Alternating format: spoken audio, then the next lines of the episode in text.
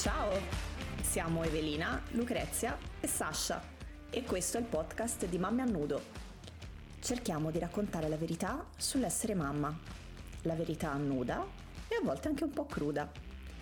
Non siamo qui per dispensare consigli, ma per condividere i nostri dubbi e per mettervene altri, perché si sa, non esistono protocolli per essere brave mamme, o almeno noi ancora non li conosciamo. Ciao a tutti e benvenuti al podcast di Mamme a Nudo. Questo è il nostro decimo episodio e diciamo che per festeggiare questo primo traguardo abbiamo deciso di fare una cosa un pochino diversa.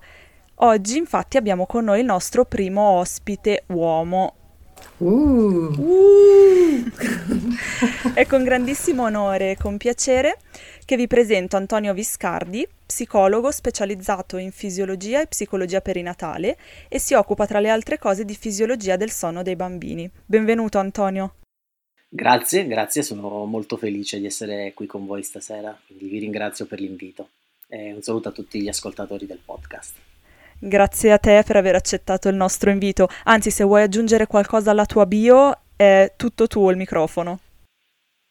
Guarda, come hai detto tu, sono psicologo perinatale e potremmo ehm, sintetizzare eh, la mia attività, quindi il periodo perinatale, in quella dimensione che va dal momento in cui una coppia mh, decide di avere un figlio fino ai primi anni di vita del bambino. Eh, si cerca di dare una fine al periodo perinatale pensando al compimento dei tre anni di vita del bambino. In realtà la mia visione è un po' più ampia perché ritengo che appunto la genitorialità di per sé continui anche dopo i tre anni di vita del bambino. Quindi su questo ci sono diverse scuole di pensiero. Ecco. Questo in sintesi, per il resto insomma mi occupo anche di fisiologia del sonno del bambino e tutte le dinamiche psicologiche che riguardano soprattutto le neomamme e che credo sia l'argomento clou della nostra chiacchierata. Assolutamente. Um, Antonio con il suo lavoro e con la sua presenza molto attiva sui canali social mostra sempre una grandissima sensibilità ed empatia verso tutta la famiglia, quindi non solo le mamme, eh, appunto le famiglie che prende in carico. Quello che a me piace tantissimo è che offre sempre un punto di vista non giudicante, soprattutto nei confronti delle mamme, che invece, come ben sappiamo, rischiano troppo spesso di eh, restare schiacciate da tutti devi fare questo, altrimenti. Per questo noi lo stimiamo moltissimo. Gli abbiamo proposto di fare una chiacchierata a proposito di uno degli stereotipi più amati dagli italiani. Tadam! Che poi in realtà è uno degli stereotipi più diffusi nel mondo, non solo in Italia, che è quello della madre martire. L'immagine della donna che attraverso sacrifici fisici e psicologici si rende agli occhi del mondo una brava mamma, degna di questo ruolo. Gravidanza faticosa, parto dolorosissimo, allattamento complicato, notti insonni per anni, vita sociale abiurata. A volte sembra una gara chi se la passa peggio, tu che cosa pensi di questa idea di sacrificio quasi martirio materno? Allora, dobbiamo fare un discorso che in realtà apre tantissime parentesi e probabilmente non riusciremo a toccare tutti, tutte le dimensioni del, del, concetto di madre come donna sacrificale. E sicuramente ritengo che ci sia un, una grande influenza culturale sul ruolo della madre ma questo va, eh, ce la portiamo dietro da diversi anni. Influenza culturale intendo in tutti i campi, basta pensare a, alla storia dell'arte per esempio. La maternità viene sempre eh, illustrata e narrata dagli artisti come eh, la madre con il bambino in braccio. E più che di maternità potremmo anche un po' allargare il discorso e parlare di genitorialità, mi spiego meglio. E è difficile eh, a memoria ricordare che ci siano dipinti che raffigurano il padre con il bambino, insomma la, il tema centrale è la mamma con il bambino.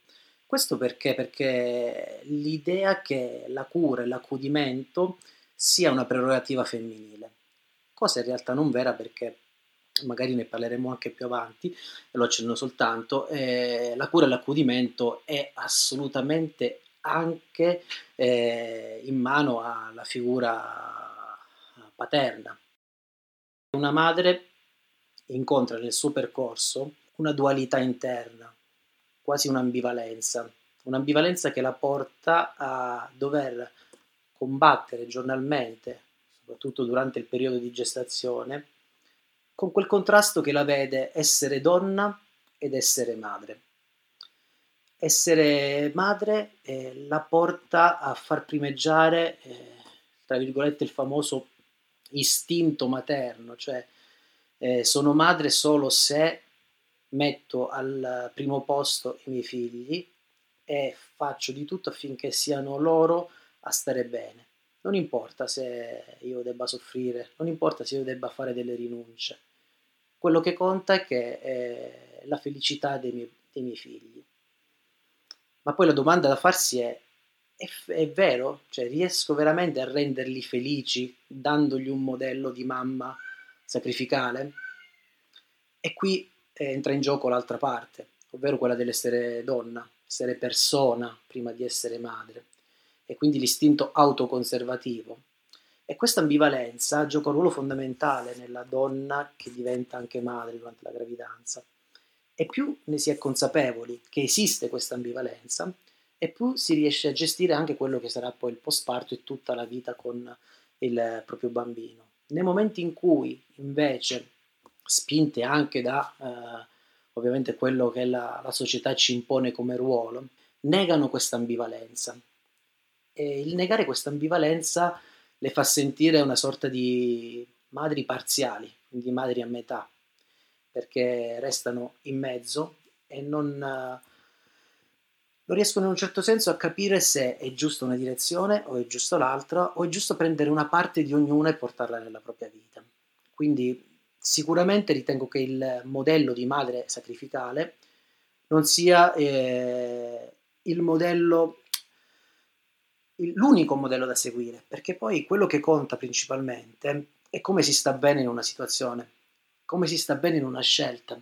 Io posso essere madre e scegliere di vivere una vita totalmente dedicata ai miei figli e stare bene in quella scelta oppure scegliere di essere un altro tipo di madre e quindi essere prima di tutto anche una persona, pensare a quelle che sono le mie di realizzazioni e stare bene in quella scelta. Quindi la prima cosa che, la cosa importante che ci tengo a sottolineare è che noi non dobbiamo, soprattutto chi fa il mio lavoro, non deve dare eh, eh, suggerimenti su come essere madri ma deve fare in modo che la madre sia consapevole di quelle che sono le sue scelte, perché essendo consapevoli si possono fare ovviamente le scelte giuste.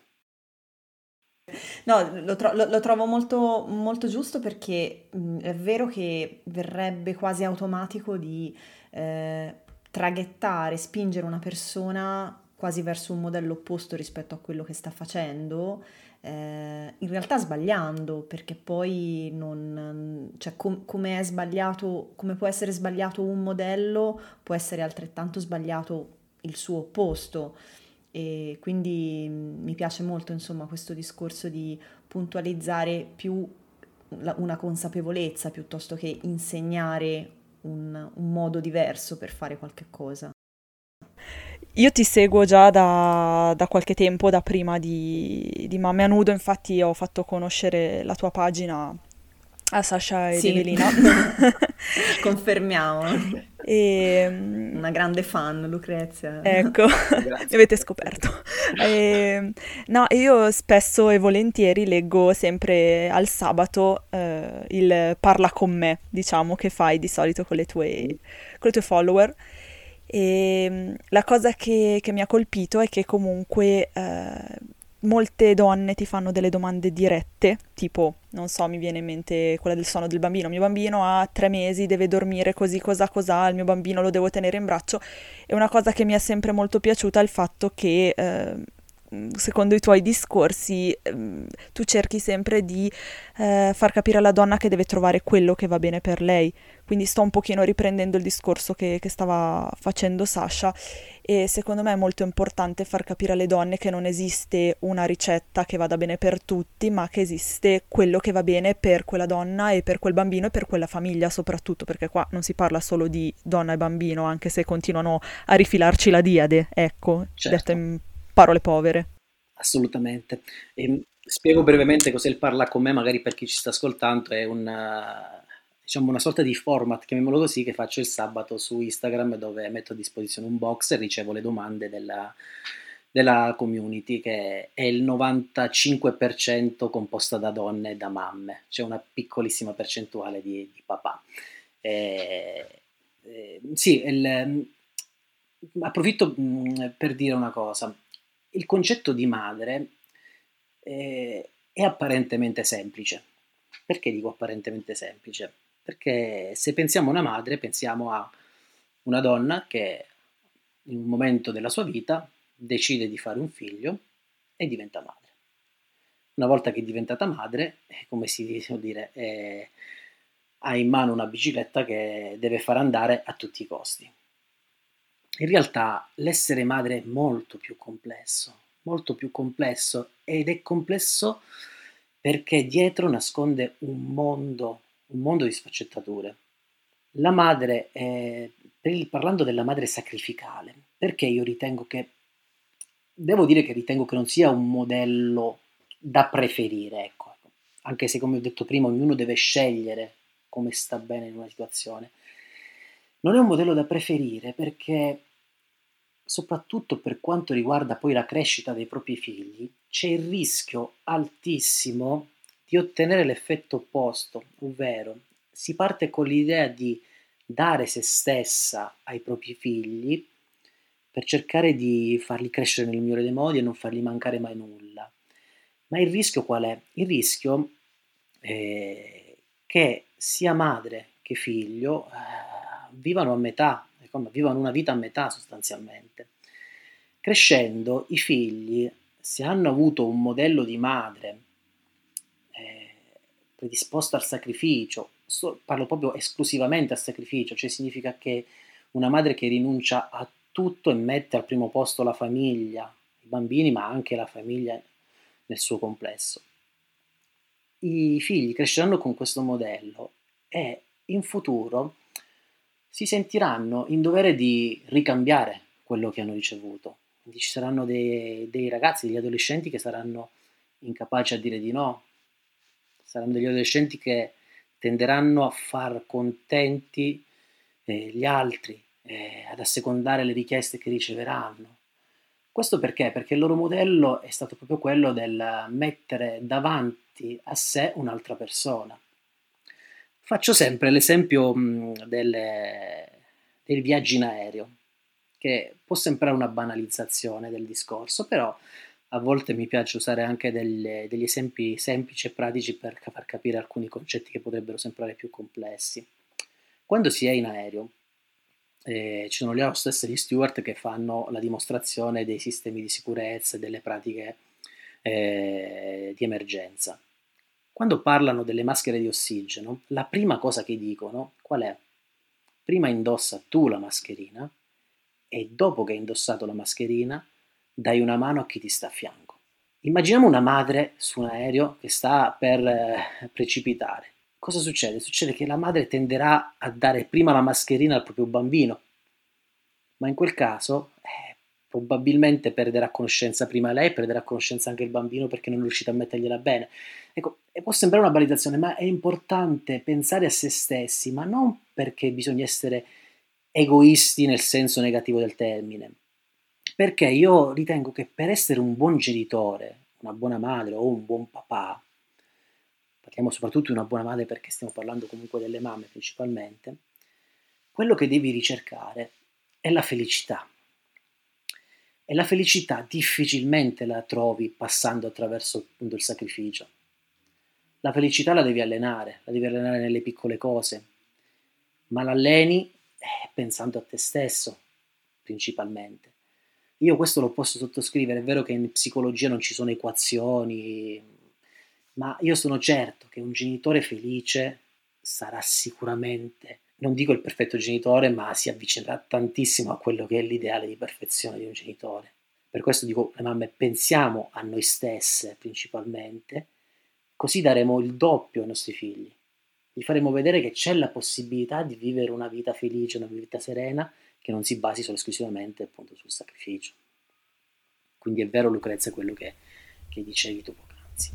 Hai detto una frase bellissima, sarebbe proprio da, da stampare e mettersela tipo sul frigorifero a colazione in modo tale che inizi la mattina pensando a, a questo, perché in effetti è vero, mm, una madre felice, in questo caso un genitore felice, sicuramente può insegnare al figlio ad essere felice. Una madre ansiosa, apprensiva che, mm, passatemi il termine, mh, mm, tarpa le ali al figlio, non so che, che cosa possa passare al figlio se non questi stessi sentimenti. Poi vabbè, io non sono una psicologa, però nel senso questi aspetti mi sono sempre molto interessati. E vabbè, seguo la tua pagina, quindi vabbè, sempre basta, ho finito di fare la fan adesso. Al di là di essere psicologi, io penso che tutte le figure che lavorano in campo sanitario e che hanno a che fare con l'infanzia con la... Allora, il perinatale è un mondo un po' più particolare perché bisogna effettivamente conoscere queste dinamiche per potersi approcciare eh, ed entrare nella giusta relazione con una, con una neomamma, proprio per quello che dicevo prima, eh, l'ambivalenza, la gestazione, è un periodo veramente lungo dove le dinamiche psicologiche, emotive, eh, fisiche, i cambiamenti anche fisici della donna eh, contribuiscono a quello che sarà poi anche il postpartum. E lì, soprattutto nel postpartum, nei primi giorni del postpartum, eh, i professionisti sanitari hanno una grande responsabilità perché basta, basta dire qualcosa in maniera diversa per eh, creare insomma delle piccole fratture. Ecco, io, a me piace espormi anche su tanti argomenti che difficilmente si affrontano su, sui social. Voi, anzi, voi siete eh, uno, un fulmine in questo, in questo cielo eh, in cui si parla di maternità. Eh, possiamo fare l'esempio dell'allattamento. Ecco, vorrei raccontare un episodio personale, se posso, insomma, portare anche delle, degli esempi di, di vita reale, ecco, anche perché altrimenti sembrano tutte teorie. Ehm, eh, sempre sui social, sempre nel famoso parla con me che menzionavi prima, eh, io ricevetti una volta una domanda di una mamma che mi chiedeva e voglio smettere di allattare la notte, eh, cosa posso fare? Ecco. Io diedi una risposta a quella domanda mh, indicando come prima soluzione di iniziare gradualmente dal giorno a togliere il seno per poi passare a, a, alla notte. E ehm, lì subì un attacco fortissimo in privato da, uh, anche da altri professionisti, devo dire, e non solo da, da community di mamme. Faccio una premessa, io mi sono formato anche sull'allattamento, ho fatto la formazione con l'UNICEF, tra l'altro fecero una formazione in cui eravamo tutti psicologi, quindi eh, portatori di, di relazione e diciamo che da parte loro invece c'è una visione molto rigida su quello che è il discorso dell'allattamento, questo penso possiate confermare anche voi. Ecco, io ricevetti una, un attacco personale perché la prima cosa che bisogna fare quando una mamma chiede che, di smettere di allattare è chiedergli perché. Ecco, io penso che questa sia una delle domande che mettono in, più in difficoltà una mamma perché, perché la mettono in difficoltà? Perché in quel momento la mamma sta manifestando, anzi ha avuto il coraggio di manifestare un suo bisogno. Non ci dimentichiamo che quasi tutte le mamme sentono la necessità di manifestare un bisogno. Poi purtroppo per via di quella che è la convenzione sociale, di quelle che sono le pressioni di chi gli sta attorno, fanno fatica a trovare il coraggio. Allora quando uno ha il coraggio di manifestare una volontà, una necessità, chiederle perché significa farla crollare di nuovo nel baratro. Dietro la domanda perché è inevitabile che ci sia un giudizio, è inevitabile che significa dirle stai facendo la scelta sbagliata, cerchiamo di fare in modo che tu ritorni su quella che è la retta via, quindi continuare ad allattare, perché? Perché il tuo compito è quello di essere madre e di sacrificarti per il bene del tuo bambino.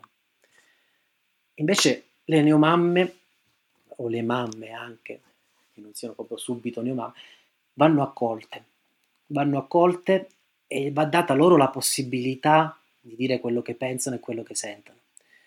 E quindi tutti gli operatori sanitari, io mm, non parlo solo di psicologi, ma parlo di ostetriche, parlo di ginecologi, parlo di pediatri, parlo di tutti quelli che hanno a che fare con la donna nel momento della perinatalità, devono essere capaci eh, ed essere dei grandi comunicatori, ma devono essere soprattutto capaci di ascoltare il bisogno che gli si sta manifestando.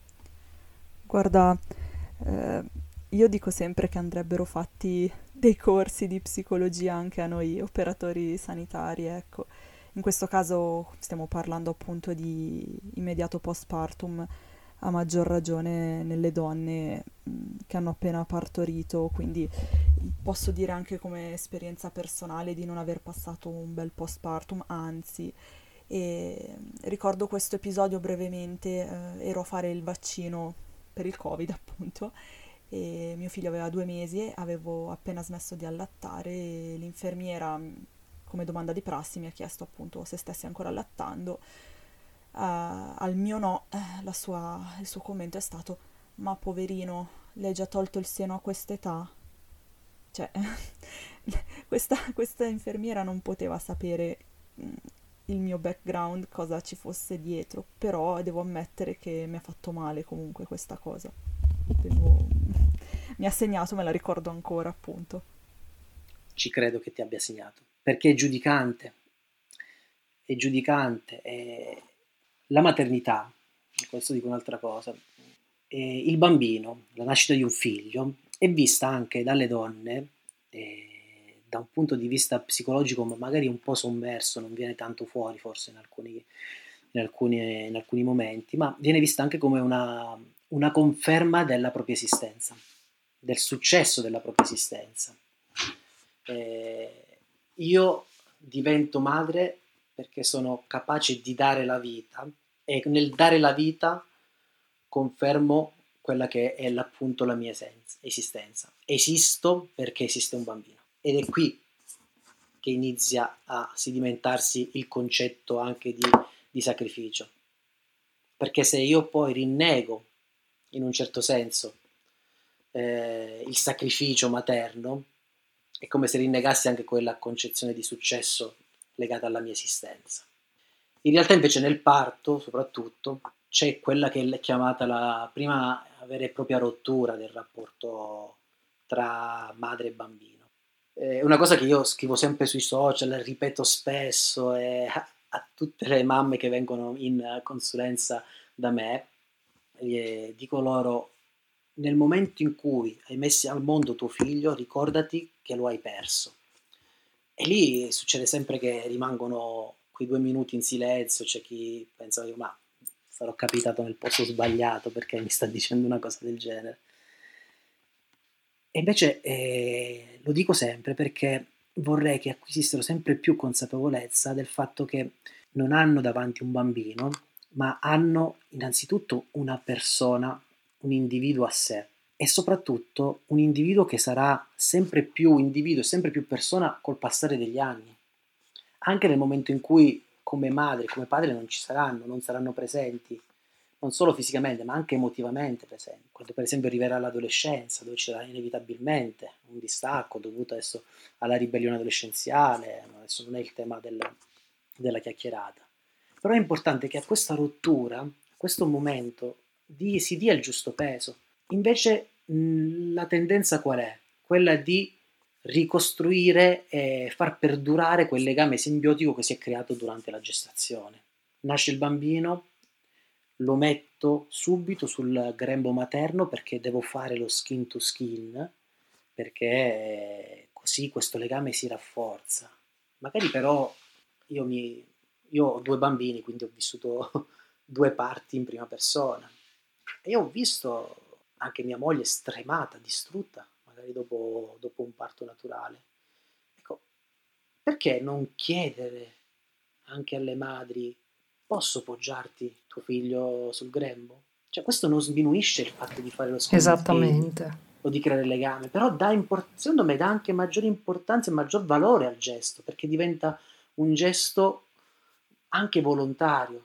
Invece no, si dà sempre per scontato perché il ruolo della madre deve essere quello di devozione totale. Quindi anche in quel momento sei stremata, sei distrutta, magari l'unica cosa che vorresti fare è chiudere gli occhi per riprendere fiato dopo la prova fisica che hai dovuto eh, passare, e no, ancora lì non basta.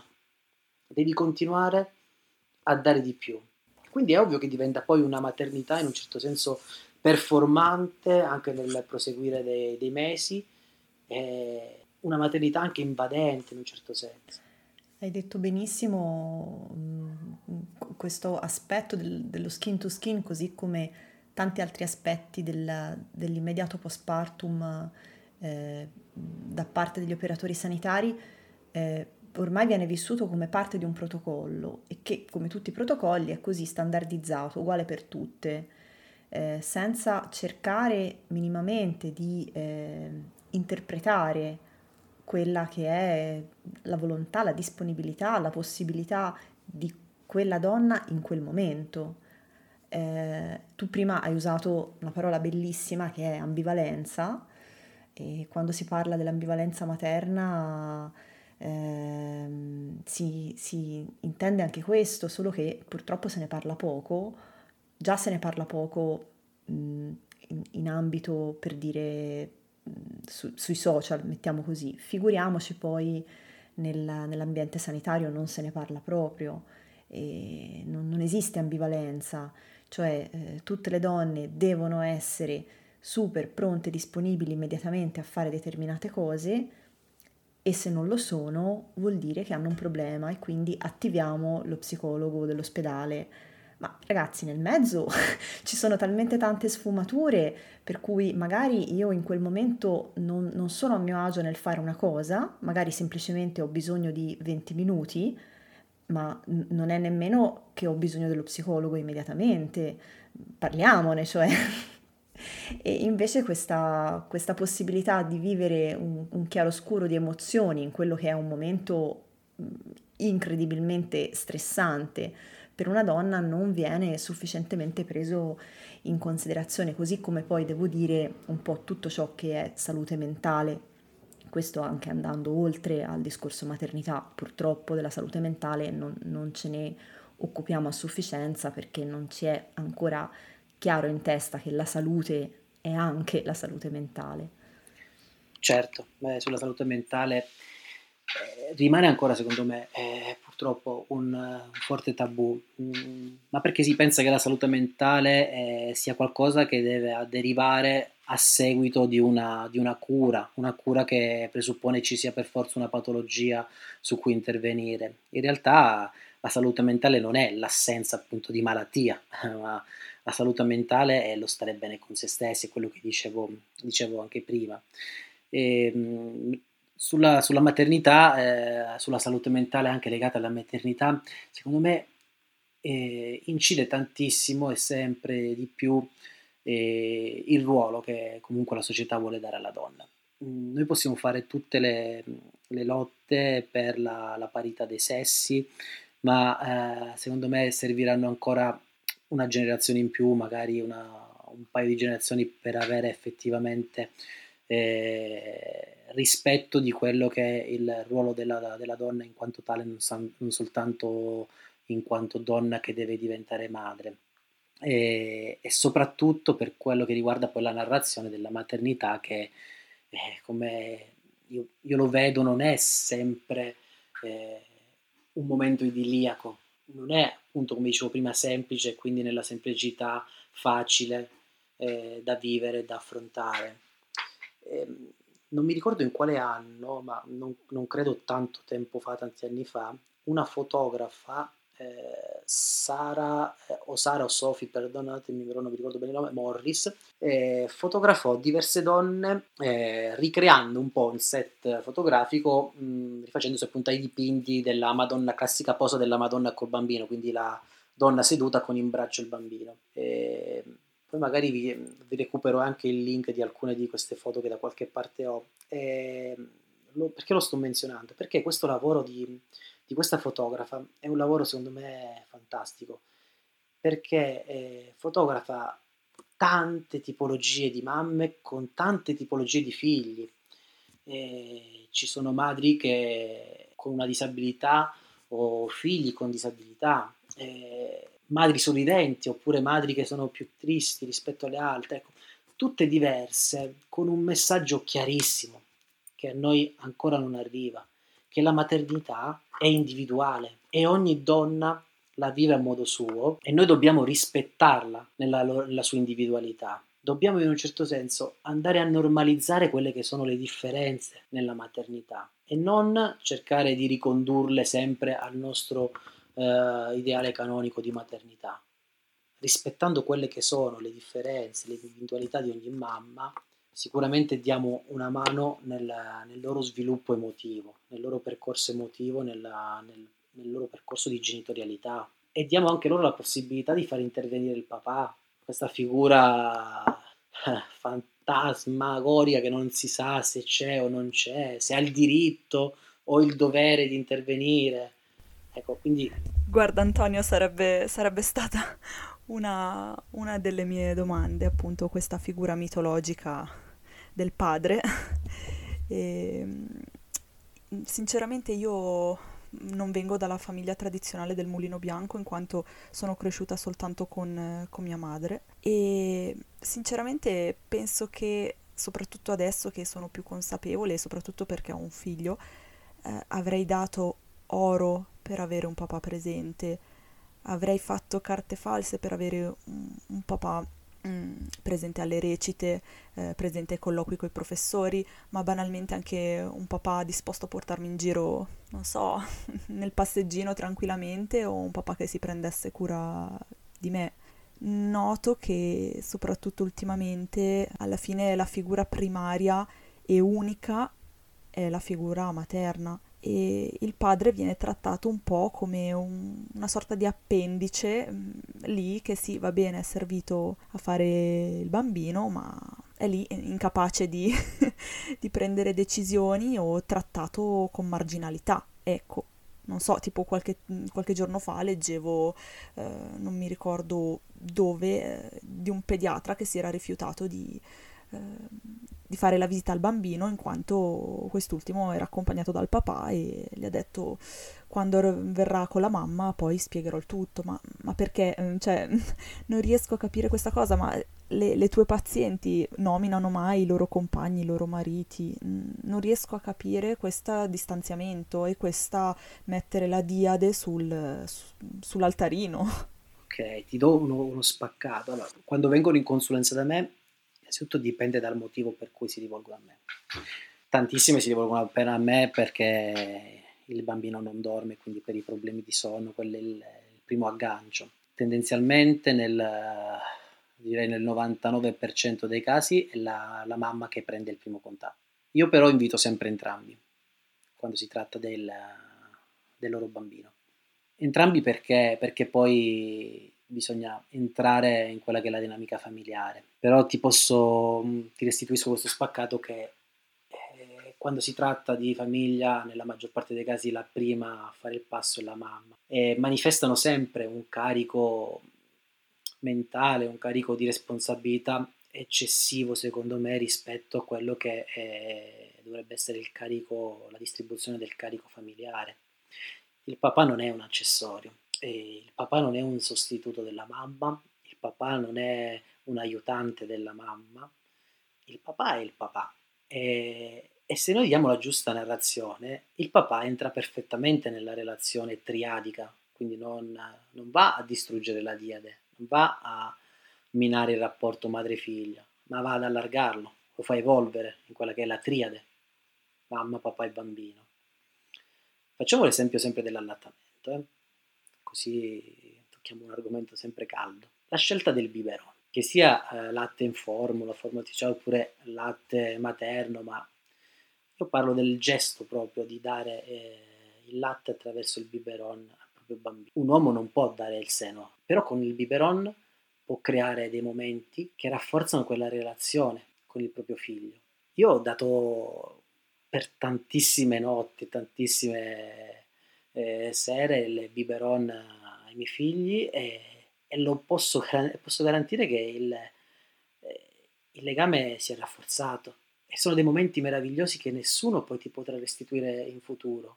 E però entra sempre in gioco quella narrazione che facciamo. Se tu mamma devi allattare, eh, se allatti tu non puoi fare entrare nella relazione il papà. Quindi è la narrazione stessa che lo esclude a volte la figura paterna.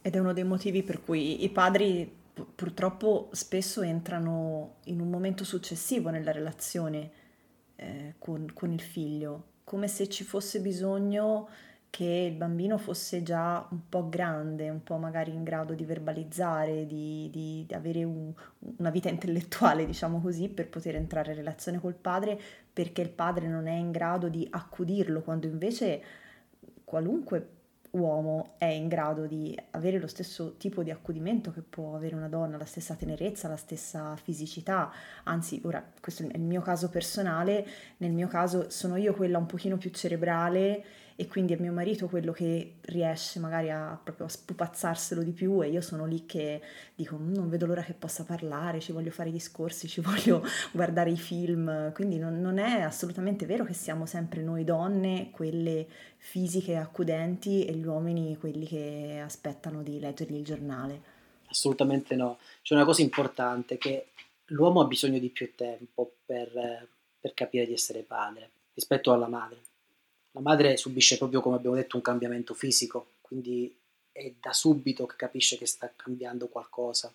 Il, il padre, eh, possiamo dire che capisce veramente di essere diventato padre nel momento in cui prende in braccio il proprio bambino.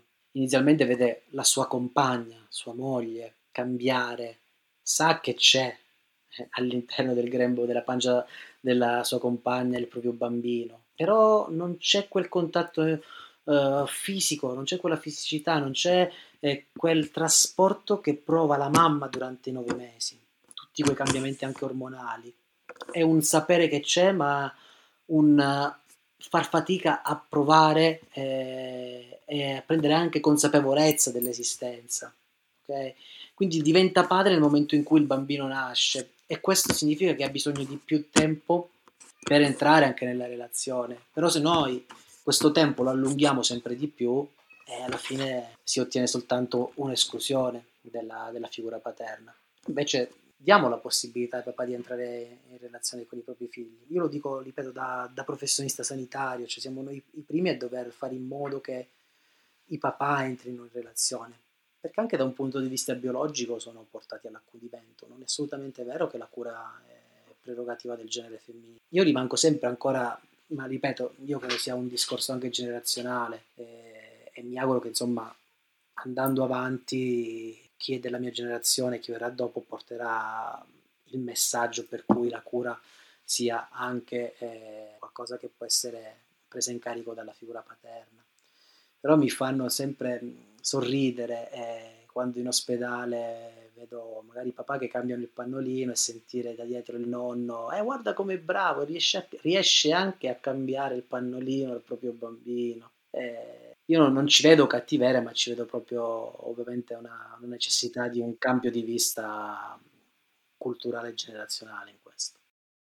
Abbiamo parlato di stereotipi materni, ma una curiosità, esistono anche stereotipi paterni, ossia uh, figure di padri idealizzate a cui il genitore deve rispondere il genitore padre.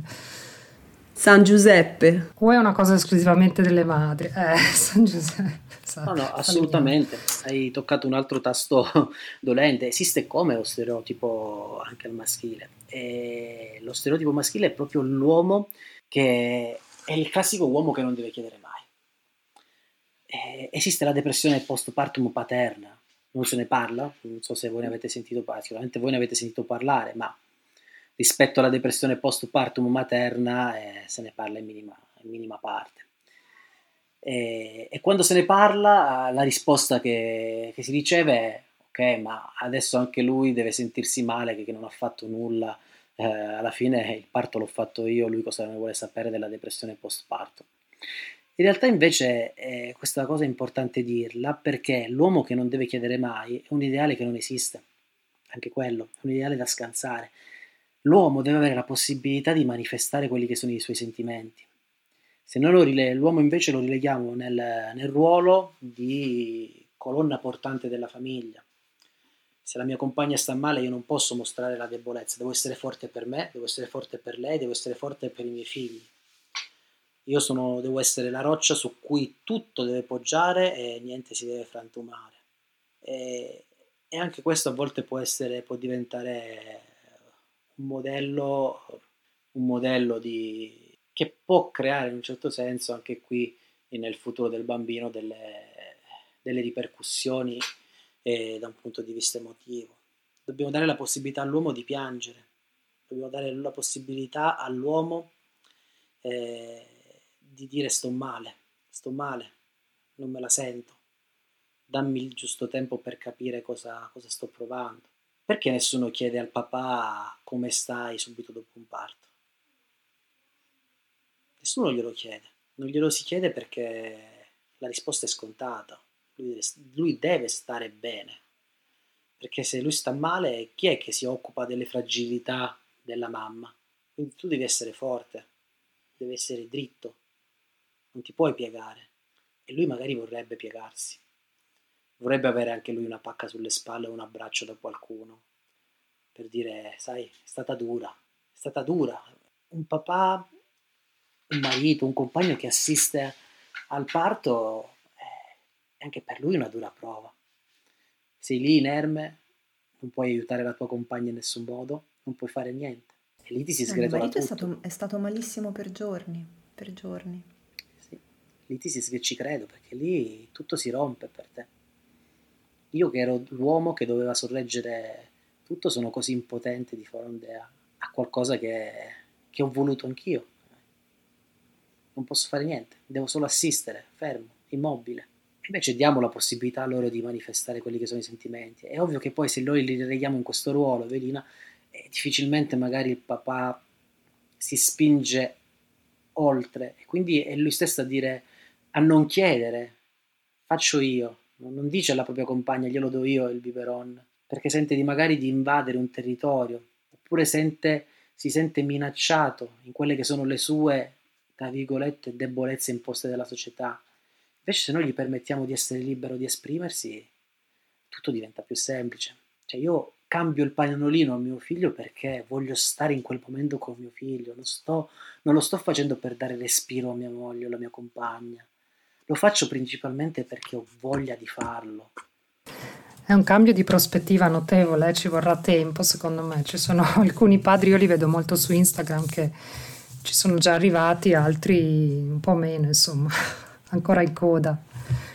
Ma insomma, per me sono, sono, parole importanti perché siamo tutte e tre mamme di figli maschi, quindi è, è, è, è una prospettiva importante per noi ricordarci che dobbiamo, dobbiamo crescerli anche in questo senso, abituandoli al fatto che hanno tutto il diritto di essere fragili e deboli, eh, come lo siamo tutti. Dobbiamo educare i nostri figli a quella che è l'affettività, Sasha, lo dico sempre l'affettività passa attraverso tutte le emozioni che uno prova. Poi il significato che si attribuisce alle emozioni è un altro discorso, ma intanto io devo avere la possibilità di esprimerle. Come bambino, ma soprattutto io adulto devo far vedere a mio figlio che ho la capacità e il coraggio di esprimere le mie emozioni. Se le tengo dentro, le tengo sommerse, nascoste, è difficile da spiegarlo a un bambino di un anno, due anni, tre anni, quattro anni, che vede il papà magari fare il finto sorriso quando torna a casa, però dentro magari ha un fuoco, una tempesta che vorrebbe buttare fuori. I motivi possono essere più svariati. Per esempio una, uno dei sintomi, chiamiamolo così, una, dei campanelli d'allarme nella depressione postpartum paterna è il papà che su, nei, su, nei giorni subito dopo il parto inizia a fare tardi, magari fermandosi al lavoro, iniziando a fare gli straordinari, cercare di evitare di entrare a casa, cioè trova qualsiasi scusa pur di ritardare il rientro a casa, perché proprio in quell'ambiente eh, sente di non poter esprimere se stesso, perché sa che in quell'ambiente lui non, non è la figura che ha bisogno d'aiuto, ma è quello che deve dare aiuto agli altri. E, ehm, vorremmo ringraziarti tantissimo per essere stati, stato con noi oggi perché davvero io ero completamente affascinata, mi dimenticavo anche della scaletta e tutto, quindi grazie davvero.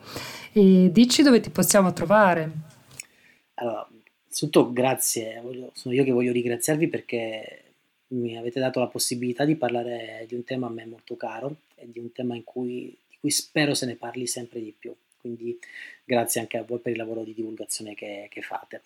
Dove mi potete trovare? Mi potete trovare, i contatti principali sono sul mio sito www.antonioviscardi.it e poi sono presente su, su Instagram, Facebook, YouTube e da poco ho aperto anche un canale TikTok anche se devo capire bene come utilizzarlo, però eh, qualcosa c'è, è anche presente su, su quel social, però principalmente YouTube e Instagram sono i social di riferimento.